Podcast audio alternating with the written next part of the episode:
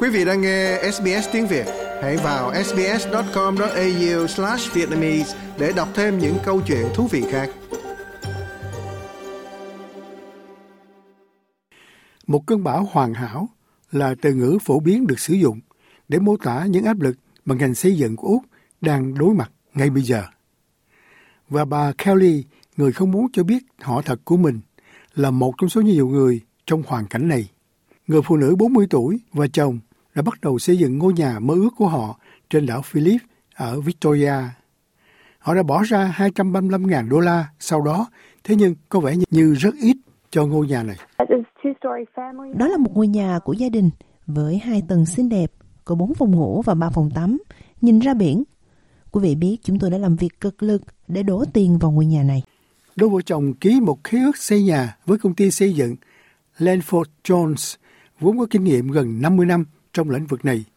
Thế nhưng công ty lâm vào tình trạng thanh lý hồi tuần qua khi thiếu các chủ nợ đến hơn mười triệu đô la. Theo tổ chức thanh lý a ét em, công ty Lanford Jones để lại khoảng sáu mươi lăm ngôi nhà đang xây cất dang dở ở các giai đoạn khác nhau, trong đó có nhà của bà Kelly ở San Remo. Họ để lại rất nhiều thứ lộn xộn. Chẳng hạn như chúng tôi có một cái khung, rồi một đống rác. Chúng tôi cũng có những thứ giống như là bức tường trắng, mà mọi người đến lấy trộm túi ngủ cũng như bất cứ thứ gì khác. Tất cả bị đánh cắp. Quá là một cơn ác mộng. Được biết, Lanford Jones là một trong nhiều công ty xây dựng nổi tiếng đã hoạt động trong năm nay. Nổi tiếng nhất là công ty xây dựng khổng lồ ProBuild đã bị đưa vào tình trạng quản lý hồi tháng hai. Thế nhưng, sự kết hợp của các yếu tố cũng đã khiến nhiều công ty xây dựng nhà nhỏ hơn lâm vào tình trạng trên bờ vực thẳm. Ông Phil Weir là chủ tịch của Builder Collective of Australia, một nhóm phi lợi nhuận đại diện cho các nhà xây dựng nhỏ và người tiêu thụ.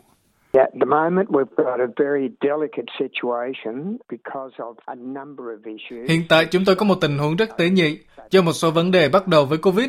Nhưng ngoài ra, các vấn đề như ngành xây dựng đang nóng lên, bạn không thể tìm được thợ xây ở đâu, thiếu hụt nhân lực trong ngành, rồi chuỗi cung ứng nguyên vật liệu nữa. Ngoài ra, chi phí nguyên vật liệu leo thang cũng là một vấn đề lớn. Vì vậy, tất cả những điều này đã được tập hợp lại thành một, tạo ra thứ mà chúng ta có thể gọi là một cơn bão hoàn hảo. Ông cho biết, sự kết hợp của các điều kiện có nghĩa là một số công ty xây dựng về căn bản đang trả tiền để hoàn thành việc xây dựng nhà cho mọi người. Chúng tôi gọi đó là sự bùng nổ không có lợi nhuận. Nói cách khác, các nhà xây dựng không kiếm được bất kỳ khoản tiền nào.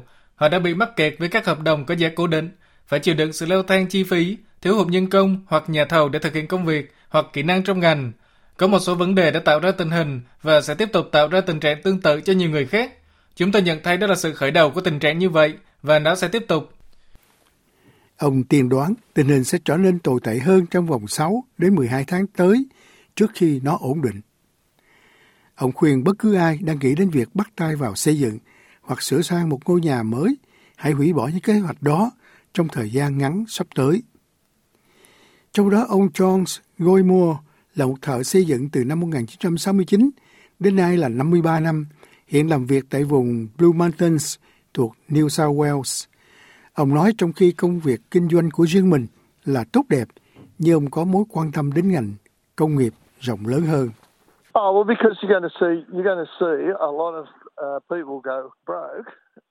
Bởi vì bạn sẽ thấy rất nhiều người vỡ nợ do rất nhiều người có nhà đang xây dở dang. Ý tôi là đó không phải là những gì mà chúng tôi muốn ngành kỹ nghệ này làm. Chúng tôi chỉ muốn vận hành với một tốc độ đồng đều tốt đẹp. Có một câu nói cũ trong ngành là không ai kiếm được tiền trong thời kỳ bùng nổ. Lần này điều đó đã đúng một lần nữa. Điều đó có nghĩa là do mọi người đều quá bận rộn trong thời kỳ bùng nổ, đến mức không ai có thể kiếm được lao động hay là vật liệu. Vì vậy, công việc của bạn mất nhiều thời gian hơn để làm. Do đó, bạn thực sự không kiếm được tiền. Bí quyết kiếm tiền trong ngành xây dựng là tham gia và thoát ra. Nói cách khác, vào là nhận dự án xây dựng, mà ra ngoài nhận tiền trong ngân hàng. Một dự án nằm ở đó càng lâu thì chi phí đầu tư của dự án đó càng ăn vào tỷ suất lợi nhuận. Được biết, dữ liệu từ cơ quan tín dụng Equifax cho thấy tỷ lệ vỡ nợ trong ngành xây dựng tăng hơn ba mươi phần trăm trong mười hai tháng, tính đến tháng năm. Thị phần của lĩnh vực xây dựng trong những con số đó đã tăng lên và hiện chiếm hai mươi tám phần trăm tổng số các vụ vỡ nợ ở Úc. Thế nhưng, trong khi những con số này nghe có vẻ thảm khốc, thì ông Scott Mason của Equifax nói rằng chúng thực sự đại diện cho một sự điều chỉnh đối với mức độ trước đại dịch. Rõ ràng đã có một vài vụ vỡ nợ nổi tiếng hoặc các doanh nghiệp phá sản, vì vậy có một số lý do để lo lắng.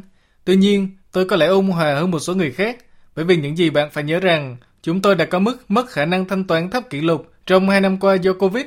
Ngay cả khi nhìn vào mức tăng hàng tháng trong tháng tư và tháng năm, chúng tôi đã thấy mức tăng bốn mươi bảy phần trăm và bốn mươi ba phần trăm, nhưng chúng tôi vẫn chưa tăng đến mức trước Covid.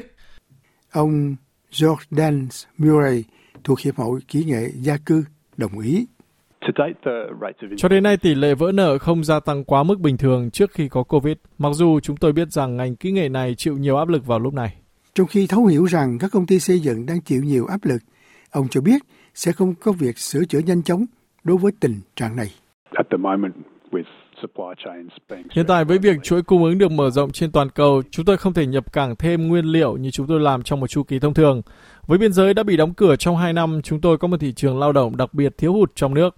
Điều này gây khó khăn để tăng lực lượng lao động trong ngành nghề.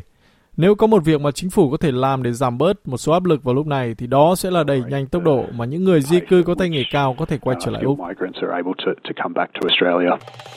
Quý vị muốn nghe những câu chuyện tương tự có trên Apple Podcast, Google Podcast, Spotify hoặc tải về để nghe bất cứ lúc nào.